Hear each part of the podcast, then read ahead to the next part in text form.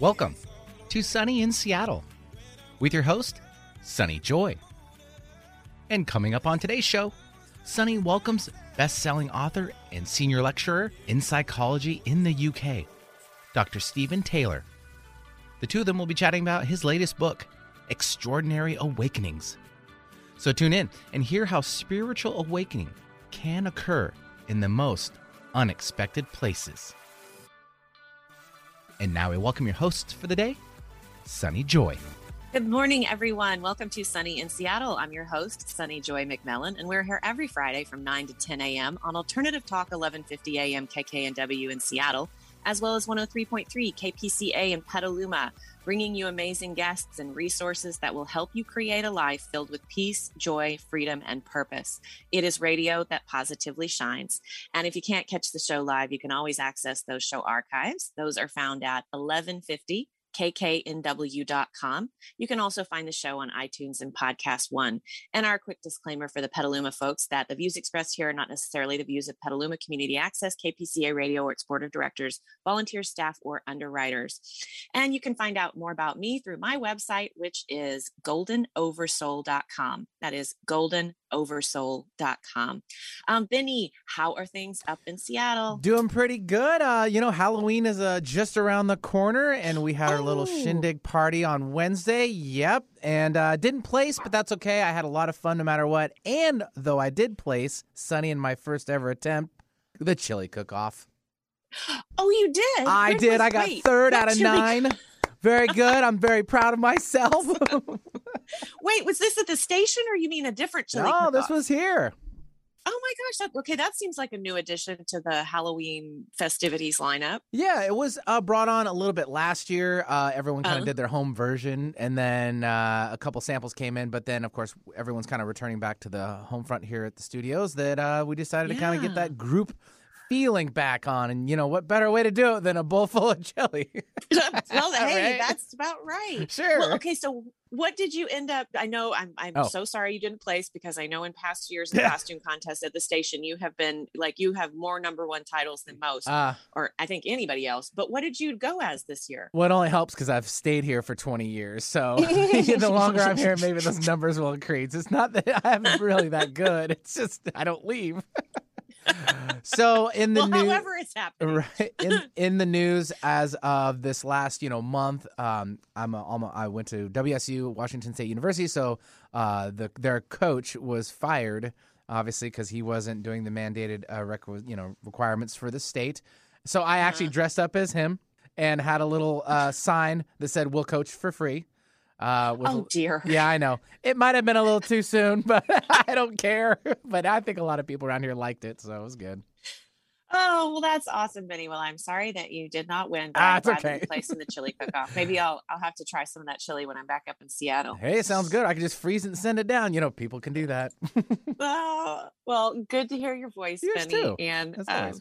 Yeah, so we'll go ahead and we'll welcome our amazing guest for today. And I'm really excited to speak with Steve Taylor, PhD, is the author of Extraordinary Awakenings and many other best-selling books. He's senior lecturer in psychology at Leeds Beckett University and the chair of the transpersonal psychology section of the British Psychological Society. Steve's articles and essays have been published in over 100 academic journals, magazines, and newspapers, and he blogs for Scientific American and Psychology Today. Eckhart Tolle has described his work as an important contribution to the shift in consciousness which is happening on our planet at present. Steve lives in Manchester, England, with his wife and 3 young children. Find out more about his work and the book we'll be discussing today at his website. That is stevenmtaylor.com. That's stevenmtaylor.com. And Steven is spelled with a V, so S-T-E-V-E-N. Dr. Taylor, welcome to Sunny in Seattle. Hi, Sunny. Great to be with you. Hi. Well, I really appreciate you joining us all the way from the UK. I know it's a little bit difference in time there, so not too late, I hope. No, it's only 5:00 in the afternoon, so it's still quite early. Okay, wonderful. Well, I wanted to just start with a little background question, because I know I'm familiar with, but have not read some of your earlier works. And I know that you have an interest in spiritual awakening. And of course, this latest book talks about transformation through turmoil, or TTT. I'm curious, you know, as a psychologist, how did you become interested in spiritual awakenings to begin with? It came from my own experience. I think it goes back to when I was a teenager. I was quite an unusual teenager. I like to spend time on my own, and I like to sort of wander around, looking at the sky and looking at the trees. And occasionally I'd have what I now realize were spiritual experiences, although at the time I didn't understand them. I thought I was crazy. I thought there's something wrong with me. But years later, when I began to read books about spirituality, I thought, I recognize my own experiences. You know, these feelings of oneness with my environment, or these feelings of being uplifted and being sort of feelings of transcendence. Mm-hmm. So years later, I became a psychologist, partly because I wanted to understand these experiences. I still, you know, I had them from time to time, every so often. And I was interested in finding out why they occur. And is it possible to, you know, to live in a permanent state of spiritual awakening? So those are the things I wanted to investigate. Yes. Yes. And so this latest book is called Extraordinary Awakening. And I'm from the perspective of extraordinary awakenings, what makes them extraordinary, or how do you define extraordinary in the context of this book? There are two meanings of extraordinary, really. The first one is that the experiences are extraordinary because they occur in very unusual circumstances. So they can occur in warfare, when soldiers are close to death, or in the stress and anxiety of a battle. They can also occur in prison. You know, I found that they were actually very common in prison. You know, I devoted two chapters of the book to prisoners' spiritual experiences because they were so common. But also after long periods of addiction, long periods of depression, when people were contemplating suicide, or actually did attempt suicide. So yeah, they occur in these incredibly desperate situations when people have lost all hope. You know, they've lost everything, which gives them a sense of identity. And, you know, often at the point where they are close to giving up completely, or, you know, close to attempting suicide, then this transformational experience would occur. And the second meaning of extraordinary is that the experiences themselves were incredibly mysterious and miraculous, in the sense that people felt as if they became a different person living in the same body. They had a completely different outlook on life, a completely different outlook on the world, completely different relationships, and so forth. So the change in people was so remarkable that was extraordinary as well. And was this something you noticing these different contexts, like you mentioned, incarceration, or addiction, or the other combat, the other contexts that you explore? Did this arise organically, that you started to see these trends among these different groups, or were people coming to you bringing their stories, or how did you put these together? It began when I was investigating spiritual experiences, the kind I described just before about in relation to my own experiences. Mm-hmm. So I was investigating temporary spiritual experiences, which last for a few seconds or a few minutes. So that could happen. For example, you know, a soldier gave me an experience on the battlefield where he was in Vietnam in 1969. You know, and people were, you know, seriously injured. People were dying around him. And suddenly he had this feeling that he was taken out of his own body, and he somehow expanded, and he was part of his surroundings, and he was filled with this incredible sense of euphoria and freedom. Mm. But that's a good example of a powerful spiritual experience. But those experiences often last for a short period of time, maybe a few minutes, maybe a few hours if you're lucky. And then they fade away. So I was investigating those experiences for quite a long time. But then I began to realize that some people were telling me that they had these experiences, but they didn't fade away. They actually kind of stabilized and became their normal state of being. And then they felt as if they were different people, with a different feeling about life. So I began to realize that psychological turmoil, you know, the stress of being in a combat zone, or the stress of depression or divorce or other situations, that was very strongly related to these experiences of, you know, ongoing permanent spiritual awakening. So I began to investigate it more and more, just because I kept finding more and more examples of it.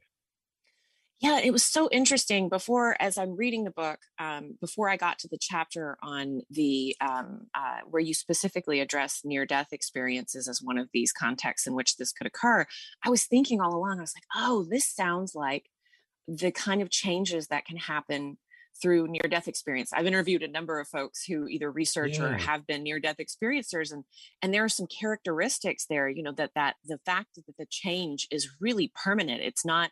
I like that you distinguish between, for example, like the religious born again experience, which, well, I'd love to hear you speak about that. You know, how do we distinguish what you are researching, including near-death experiences, versus something like a religious born again experience? Yeah, superficially they seem similar, but born again religious experiences are essentially conceptual. They're about taking on new beliefs and, you know, seeing the world through a new belief system.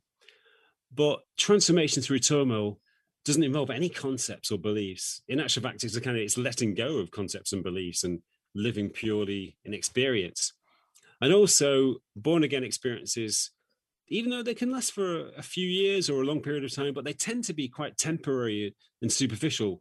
Usually, you know, they only last for a certain period of time. But transformation through turmoil tends to be indefinite. You know, I interviewed people who went through this experience when they were in their 20s and now they're in their 70s and it still hadn't changed. One person, he underwent a spiritual awakening when he was 29 and he was 93 when I interviewed him. And he still, you know, he was still in that state. So once you're in that, you know, once you undergo this transformation, it does become permanent. It's like, you know, it's in the same way that once a baby's born, you can't be unborn. Once this new identity is born, it can't disappear again. Yeah, exactly. And you mentioned again, I want to make sure before we dive too much deeper, this transformation through turmoil, TTT. I know a lot of folks out in our listening audience may be familiar with the phenomenon of post-traumatic growth. Can you tell us a little bit about how those two are distinguished and what makes the TTT that we're talking about today different? They are similar. And I would say that transformation through turmoil is a very dramatic and extreme form of post-traumatic growth. Post-traumatic growth is when people go through traumatic situations, for example, after an accident or a period of depression, maybe divorce, or maybe a serious injury. And in the long run, they undergo some positive after effects. So maybe their relationships become deeper and stronger. Maybe they feel a new sense of gratitude for their bodies, you know, once they've healed. Maybe they feel a new sense of purpose in their lives. But it's quite a gradual thing, and it's not very radical. It's a kind of, you know, incremental, slight change in their perspective on life. And it's very common. You know, some research has suggested that around 50% of people experience some post-traumatic growth in the aftermath of traumatic experiences. But TTT, or transformation through turmoil, is much more dramatic and radical. So it usually occurs suddenly, almost in a sudden moment of transformation, almost as if the normal ego collapses and a new identity takes over straight away. And it's a very radical change. So people feel as if they are literally different people living in the same body. And so that's the essential difference, that TTT is much more dramatic. And you call the folks that experience this transformation through turmoil shifters. I know we've touched on some of the characteristics of these folks or what can happen, but what do we need to know about for purposes of our conversation? What are the shifters, or how do you define that? The shifters, I call them shifters because they shift into a different state of being, or you could say they shift into a state of spiritual awakening. And it is quite similar to, you know, you said before about near-death experiences. It's quite similar to the transformation that they undergo. It's actually the same transformation. It's a spiritual awakening. And essentially, you could say that they experience the state of enlightenment, which spiritual seekers are looking for. You know, there are millions of spiritual seekers who are, you know, following paths of transformation and maybe undergoing this transformation in a very gradual way. But these people, the shifters, they suddenly shift into that state of spiritual awakening. There was one guy actually he underwent a transformation after a long period of stress due to relationship problems and stress at work and depression. And he didn't really understand what had happened to him because he didn't have any background in spirituality. That's quite common, actually. A lot of people don't really understand what's happened to them unless they've got some sort of previous interest in spirituality. So it takes them a while to work out what's happened. But usually they gravitate towards spiritual books or spiritual teachers, and then they realize, so I'm not crazy after all. I've undergone a spiritual awakening.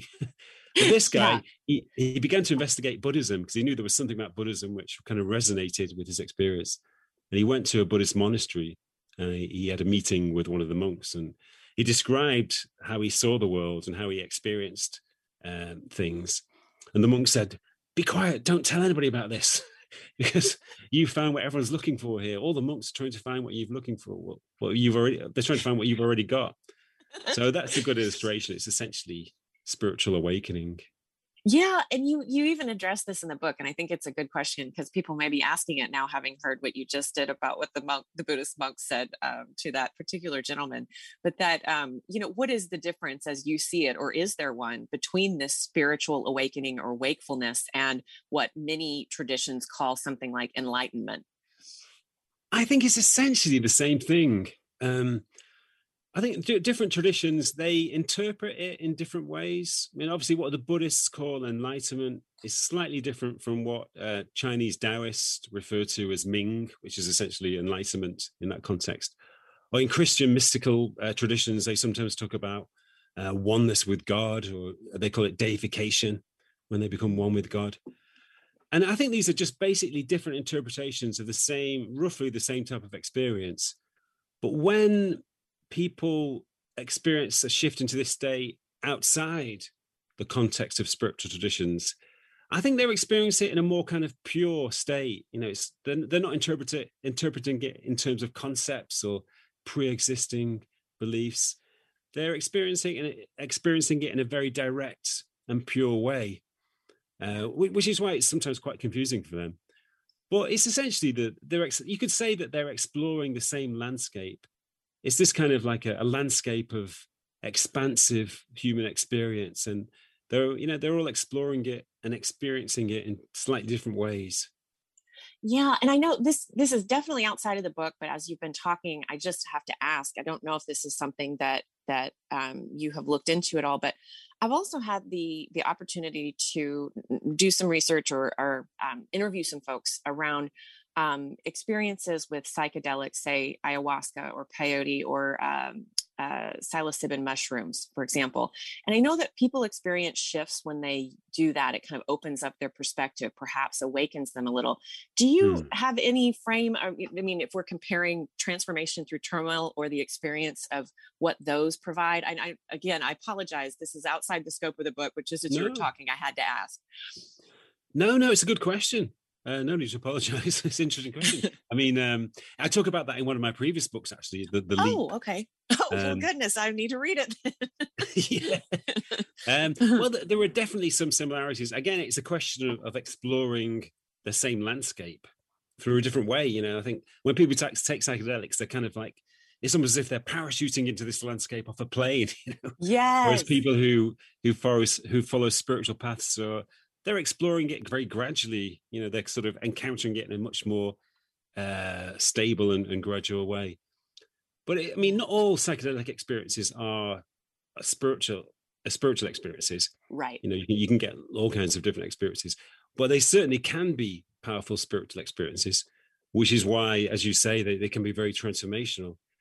I've met a lot of people who've just had one psychedelic experience, which has completely changed their perspective on reality. Yeah. It makes people aware that there is this kind of hidden extra dimension. The world is full of mysterious phenomena, which they weren't aware of before.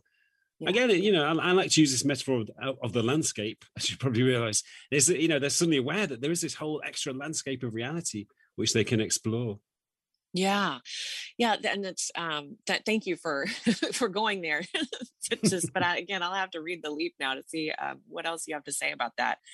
But so this does bring up another question in all these, I want to dive deeper into some of these specific contexts that you speak of, like incarceration, combat, addiction, et cetera. But in any of these situations where the shifters are the ones who experience this transformation through turmoil, not everybody does. So what do you see as the difference between the folks who end up shifting up in the face of turmoil versus breaking down?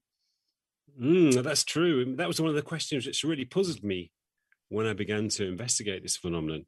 Because, I mean, as you say, everybody goes through trauma at some point in their lives. You know, like the Buddha said, life entails suffering. Mm-hmm. So, yeah, I mean, a lot of people experience post-traumatic growth, but not many people experience transformation through turmoil. So I did begin to ask myself that question and to investigate it. And I came up with a few possible reasons. I'll just mention a couple of them. But one was that it seemed to be a question of readiness, of whether people were ready for this transformation. Because in most of the people I spoke to, it was almost as if there was a new latent higher self, which was just waiting for the opportunity to emerge. It was kind of ready. It was fully formed as a structure, just like a chick, which is waiting in the egg to hatch. It's just waiting for the right moment. It's ready. It's just waiting for the right moment. So it was a bit like that. It was almost as if there was, you know, a new fully formed self just waiting inside them to emerge. But in other people, there didn't seem to be the same degree of readiness. Maybe their higher self wasn't quite ready. Maybe they needed to go through some more unconscious development, some more experience before it was really ready. So that was just, you know, that seemed to be one difference. But also, maybe the most important thing was that it depended on the person's attitude towards their predicament.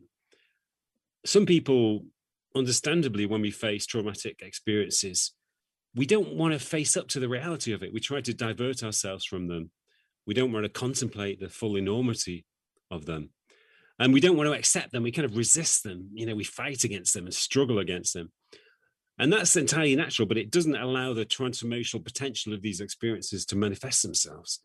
Mm-hmm. So I found that when people responded to their predicaments with an attitude of acknowledgement, you know, facing up to the reality and contemplating what the experiences meant, and also, you know, they had a willingness to explore their own feelings, you know, to, even if they felt painful inside, they were willing to go inside themselves and, you know, explore their own feelings, to face the pain. But the most important attitude was acceptance.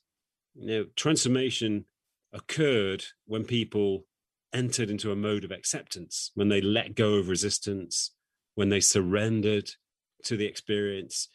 It was almost as if, you know, they were willing to kind of embrace the reality of their predicament, to completely open themselves to it. And that was often the moment of transformation. That was often the very moment when transformation occurred, in that moment of acceptance. Yeah. And I will say, usually when I read a guest's book, I will inevitably pull a few quotes. I keep an ongoing quote list that I just enjoy returning to, for different topics and different themes. And one of the quotes I pulled from your book, I loved how you defined acceptance. And do you mind if I share this from the book? No, that's fine. That's great. Yeah. So you write that acceptance is not something that we actively do. You can't make an effort to accept a situation. Rather, you let go of the effort to resist it. You don't change anything, but simply let go of the desire to change the situation. And I love that. I just have to say, I think you just articulated that so beautifully, because I often ask in interviews, I think surrender and acceptance is something that comes up a lot on a spiritual show. So, yeah, that's true. How you define acceptance is just so beautiful. I know. It always takes an effort to resist situations. You know, there's a constant effort. It's like sort of putting up a barricade. You've got to constantly reinforce it. So you're using energy just to keep up that barricade. Yeah. So when you let go, there's a tremendous freeing up of energy. And all of the effort you're putting in is suddenly released. So there's a feeling of freedom. But most importantly, there's a feeling of connection, a feeling of oneness, because you're no longer in duality with the predicament. It's part of you. You've opened yourself to it. It's part of your reality. So there's a feeling of openness and oneness. Yeah. Oh, that's beautiful. Okay. So I have another question. As you were talking, when you were describing perhaps what differentiates the shifters from the folks who don't transform through that turmoil. And you talked about this, the latent self, for some folks that seemed like that higher self was really ready, kind of like a chick coming out of an egg. So we're at a point in human evolution. And I just like in the intro, when I was reading how Eckhart Tolle has described your work, you know, there's a, it's an important contribution to the shift in consciousness, which is happening on our planet at present. Clearly something is happening now. So many spiritual teachers are talking about this, and my goodness, there are many ancient prophecies from various indigenous cultures, et cetera, who've pointed to this moment. So I'm curious, from where you sit, do you see more folks experiencing transformation through turmoil than, say, you would have seen maybe 100 or so years ago? Like, are there more folks experiencing this as we're kind of waking up as a species, hopefully, perhaps? That's certainly my feeling. It's difficult to say for sure, but I'm constantly amazed at the number of people I encounter who've had this experience. So almost every week, 2 or 3 people write to me and say, oh, I've read about this in your books and I've had the same experience, and they tell me the story. And it seems to be incredibly common. So it is almost as if there is a new self. And I talked about this latent higher self, and it's almost as if it's unfolding in the whole human race. It's almost as if it's the next state that we're going to move into. You know, the next state we're going to shift into, and it's already established. It's kind of just waiting to emerge. It's manifesting itself slowly but surely. And interestingly, there is research showing that spiritual experiences are more common now than they were 30, 40 years ago. They're much more common now, according to research. So really? That's interesting too. Yeah. You know, I think if I remember rightly, there were surveys by Gallup and by the Pew Research Center into whether people had had mystical or spiritual experiences. And it's doubled, at least doubled in the past 30 years, which is interesting. It is. And so, I wonder if that's a factor of people being more comfortable talking about it now, or if they actually are happening more frequently, or maybe both.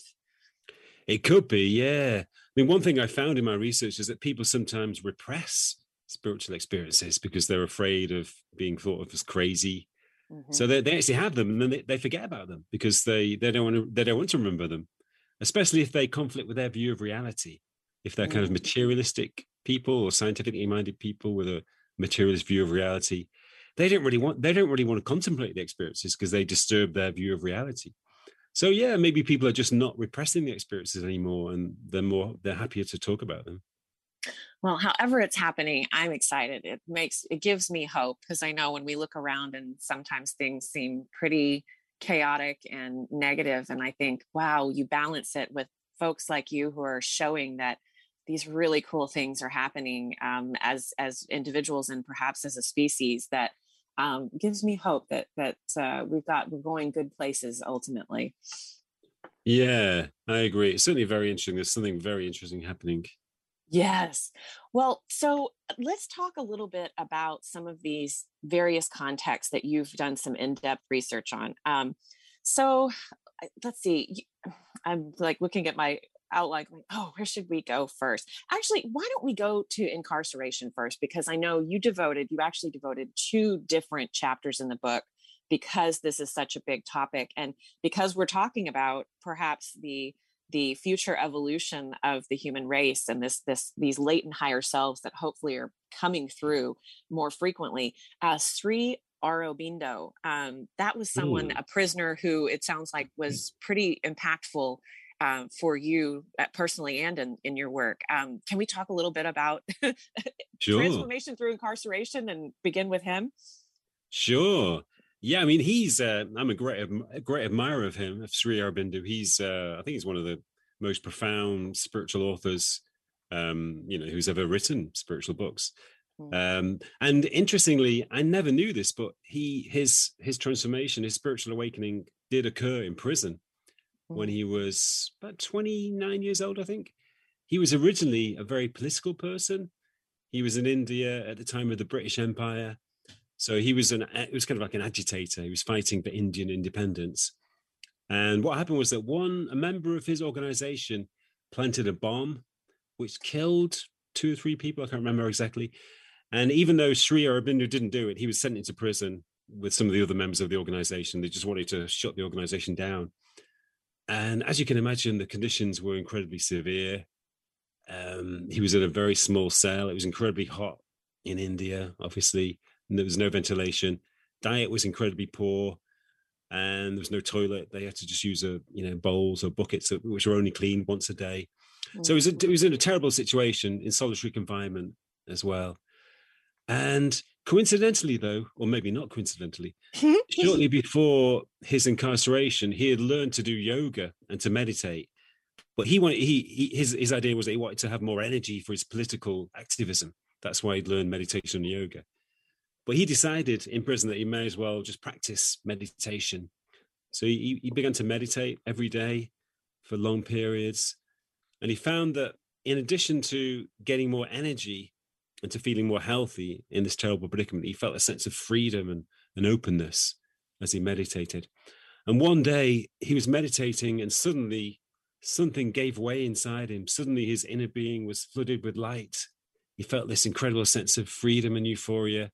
And he knew that he was having a powerful spiritual experience.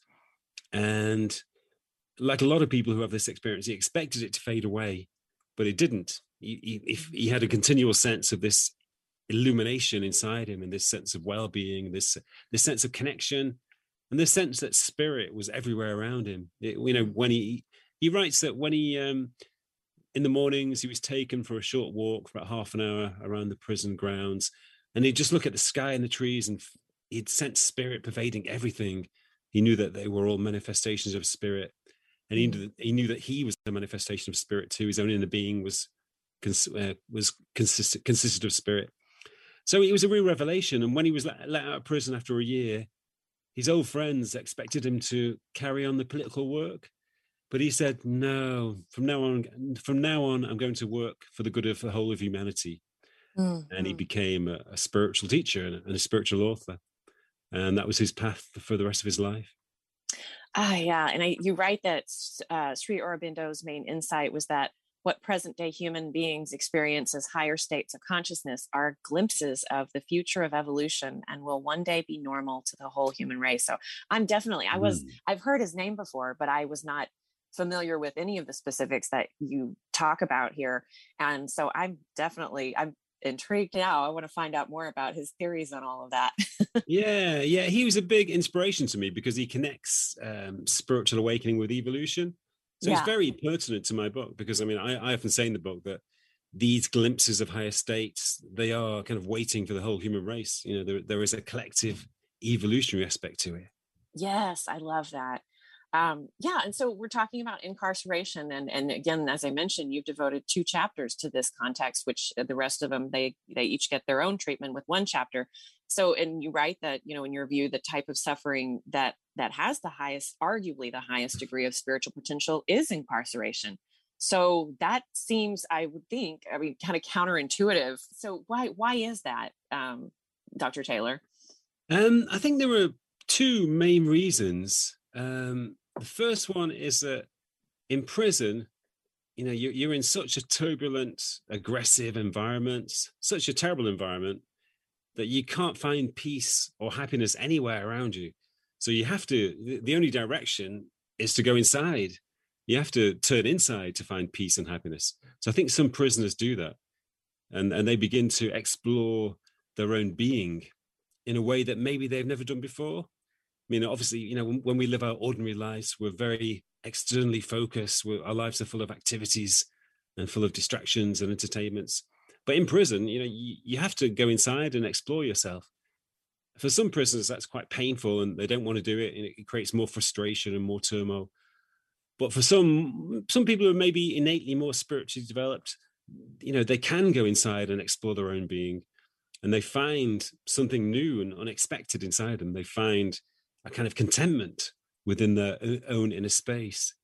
They find an expansiveness within themselves, and they begin to feel more and more at home there. So a lot of prisoners start to meditate, and they start to change their attitude to other people. They become more empathic, more compassionate.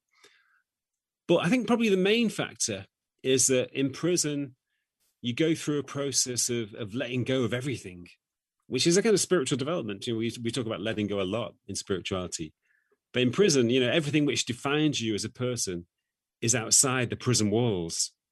You know, your possessions, your role in society, your role as a husband or wife or father or child, you know, everything is out there on the other side. So inside, you're really nobody. You have to let go of everything. And obviously that's very painful for some people, but for some prisoners, it can be a liberating experience because, you know, it leads to, it can lead to a kind of identity collapse, because I think these external attachments to possessions or to relationships or to roles or to achievements or ambitions to the future, they are what give us a sense of identity. They create our sense of who we are. So when those are taken away, your identity can crumble away, just like a building when you take the bricks away from a building. But that's when transformation can occur. That's when a new self can arise inside you, when the old self has crumbled away. So I think some prisoners do go through that liberating experience. Yeah, it was really, I guess there was a lot of hope around this. There's a particular organization that you mentioned in the book called the Prison Phoenix Trust that's really all about the idea that prison can offer an opportunity for spiritual growth. And there was an inmate who wrote, this is from one of the Prison Phoenix Trusts. This is one of the inmates involved with them. And this prisoner wrote, "All my life, I've been lost or so caught up in my own self-centeredness. It's like my whole life I've been in prison. And now I actually am in prison and I feel so free, so calm and at ease with life and peace and at peace." And I thought, oh my gosh, that's an organization that like, I just want to call and bring some attention to, because they are doing good work. Yeah, they're doing great work in the UK. That they're active in about 10% of UK prisons. So it's quite a lot. You know, they run meditation classes, and they have a newsletter where prisoners can write about their spiritual experiences and any kind of experiences. So yeah, they're doing fantastic work. Yeah. And those who are incarcerated, you know, we all have those causes that really tug at your heart. And while I have not done work personally within the prison system, it's something that really calls to me. So anyway, I was really excited to see that there are folks doing work like that. Well, okay. So incarceration, that is definitely something that not everyone will experience in a lifetime, but one of the other contexts that you do write about that I think is a lot more common than we even realize. And that's transformation through addiction. And one of the things that really stood out to me, really fascinating, and I would love to hear more about this, that there's this experience for some it's called addiction release. So tell us about transformation through addiction and some of those who experience addiction relief, what that is and how incredible that actually is. Yeah, I did find a strong association between addiction and transformation through turmoil.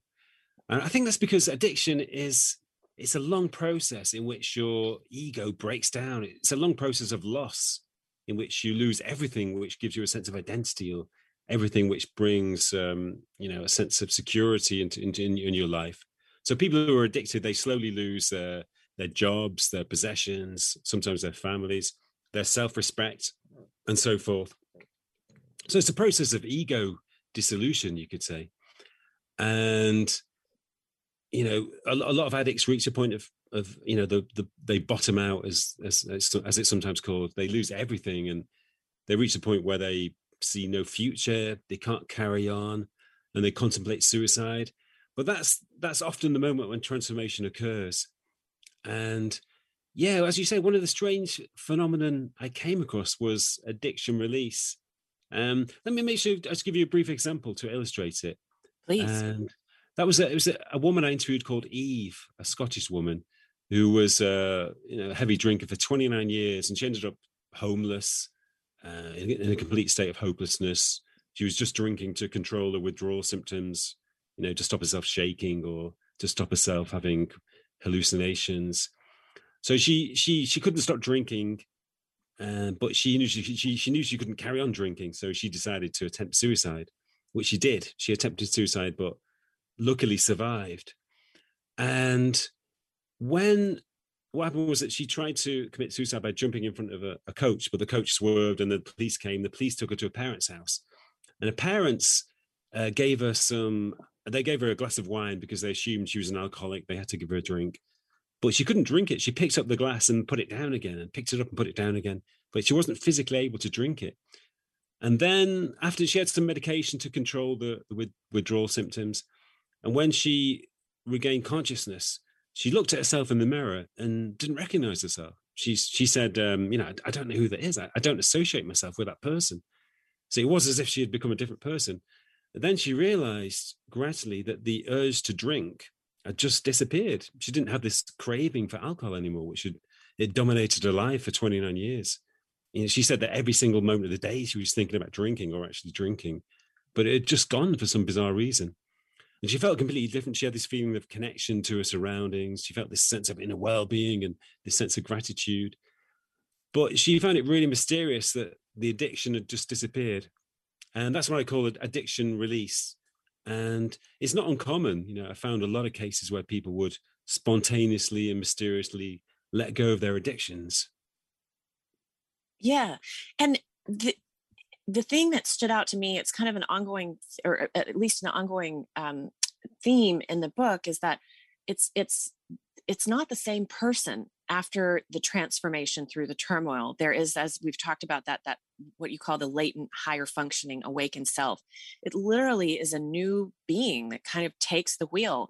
And one of the things that stood out to me about Eve's case, which you talk about this phenomenon later in the book, is that Eve, for example, when she was on the streets, I know she was raped, I think, on more than one occasion. She was held by a convicted murderer for several days and experienced really, really severe violence and trauma while she was in that 3 decades of alcoholism.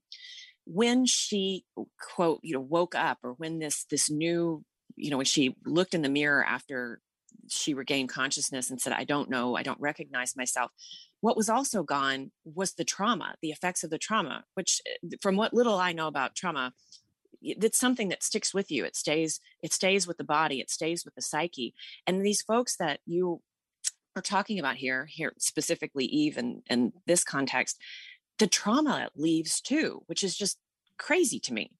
That's right. Yeah, it is literally as if they are becoming a different person. Some of them actually described that. They said that they felt they were different people living in the same body.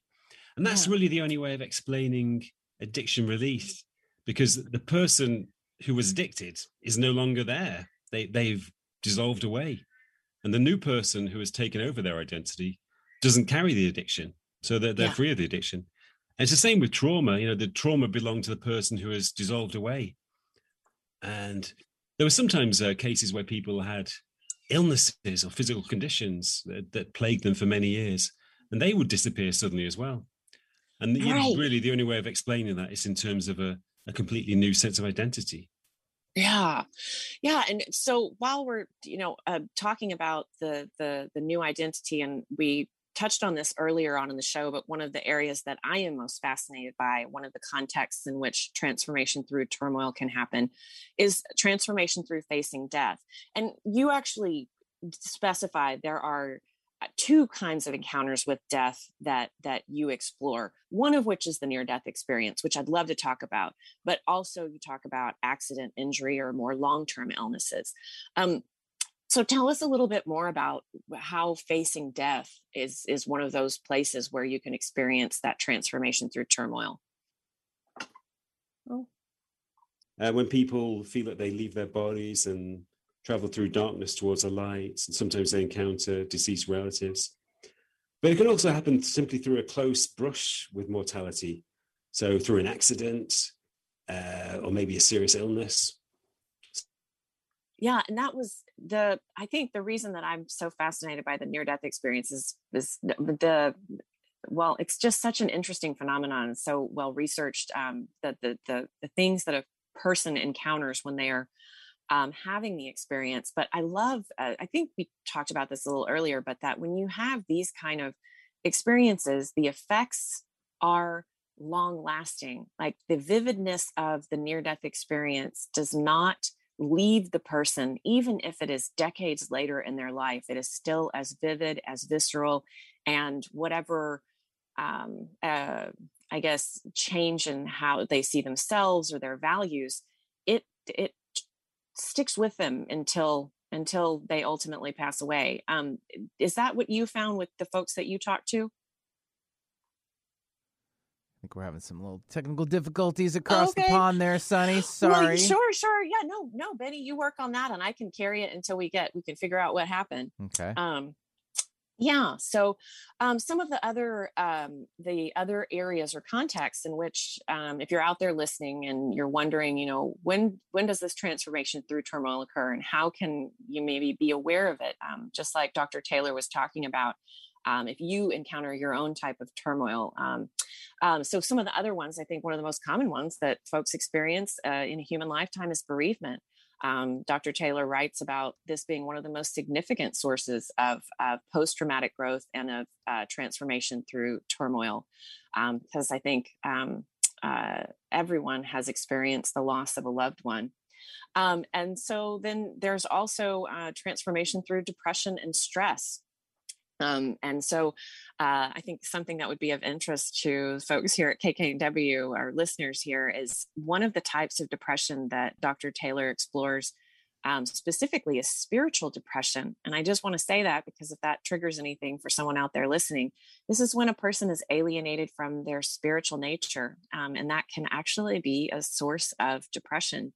And one of the things, I think Dr. Taylor mentioned this earlier on in the show, but that some of the folks who'd had spiritual awakenings early on in life, like as a child, for example, and then did not know how to talk about it, or the adults in their life did not accept what had happened for them, they repressed it. And that became later in life a source of spiritual depression. Either, however it comes about, depression and stress can also be those contexts in which transformation through trauma can happen.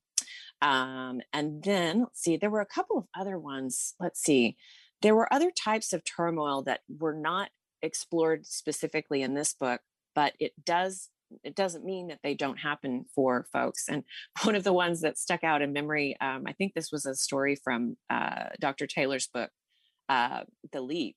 And it was a mother who had not slept. It was mother of a new infant who had not slept for 4 or so days. And that kind of stress actually was the event or the transformational event through the turmoil that was connected to her spiritual awakening. And how are we doing, Benny? Should I keep going? Yeah, because I still have not seen him log back in. I wonder if we're having some technical difficulties across the water there. So yeah. Yeah. Okay. Well, we'll keep. I will keep going, and then if we need to end a little early because because of me not running out of my outline, then we certainly could do that. Let's see. Let me find some other things that I can share with you all that may be interesting about this. Let's see. Why transformation through trauma doesn't happen for everyone. And this was an interesting statistic that Dr. Taylor talks about, is that I think not everybody would be familiar with, but you may be familiar with that post-traumatic growth syndrome that we have talked about earlier in the show. Whereas that is quite common in trauma or turmoil situations. Transformation through turmoil, the specific phenomenon that Dr. Taylor researches and explores, fewer than 1% of people experience that. It's actually can be associated with certain personality traits like openness, being open to your experiences and not being someone who kind of comes into turmoil with a rigid outlook on life or a fundamentalist belief system. It can also be dependent on a person's attitude toward the psychological turmoil. And as we talked a little bit about acceptance early on in the show, I really like Dr. Taylor's definition. And he actually writes that the most important aspect around whether or not someone will have the transformation through the turmoil is acceptance. And also whether the latent self is more fully formed and ready to emerge. One of the other things, and this was particularly, I think, relevant to the folks who were incarcerated that he talks about in the book, that one of the factors that can make the spiritual awakening through the turmoil more likely to occur is a meditation practice or learning to meditate. That seemed to be one of those themes that went throughout all of the context, whether the person was incarcerated, whether they were bereaved, whether they were experiencing depression and stress. The ability to meditate was something that made, it seems, the transformation through trauma more likely to occur, and also inactivity and solitude. So I guess those kind of go hand in hand. One of the things that we can learn from shifters' transformations, because, you know, not everybody is going to experience the type of turmoil or trauma that the folks that Dr. Taylor researches, not everyone's going to experience that, because, you know, incarceration or combat situations, that's another one he explores. Not everybody's going to go through that. So what can we as people just out there living our lives, not having had this kind of turmoil, what can we learn from the shifters' transformations? And one of the things is that it can teach us how to respond to suffering and trauma when these arrive in our lives, whether it's in the kind of grand scale or the really serious human predicaments that Dr. Taylor's subjects have encountered, but just the day-to-day stuff, like a divorce, like a bankruptcy, like the loss of a job, like the loss of a pet, things like that. So we can learn from how the shifters transform, how to respond to our own suffering and turmoil. And there are also some practices and guidelines in our own spiritual development that can give us some basic principles that we can apply. And a couple of the things that Dr. Taylor recommends is embracing challenge, consciously detaching, and contemplating death. And so I'll just unpack one of these a little bit because it stood out to me. The contemplating death. I think we in Western culture, particularly, death is not something that we enjoy talking about. Death is pretty removed from us, from the time that a person dies. Instead of it, in past, centuries, the person died at home and the body was there and cared for and prepared by the loved ones. Now the bodies are taken away immediately, and we're very detached from the process of what happens, not only when the spirit leaves the body. The book is Extraordinary Awakenings. I've been talking to Dr. Steve Taylor, and these are all the experiences of his research of folks who have experienced transformation through turmoil. I hope that you all are as inspired by the stories that we've talked about here today. And if you want to find out more about Dr. Taylor and his work and the new book, Extraordinary Awakenings, you can visit stevenmtaylor.com. That is stevenmtaylor.com, and that's Steven with a V. Thank you all so much for listening. You have been listening to Sunny in Seattle. I'm your host, Sunny Joy, and we will see you next week.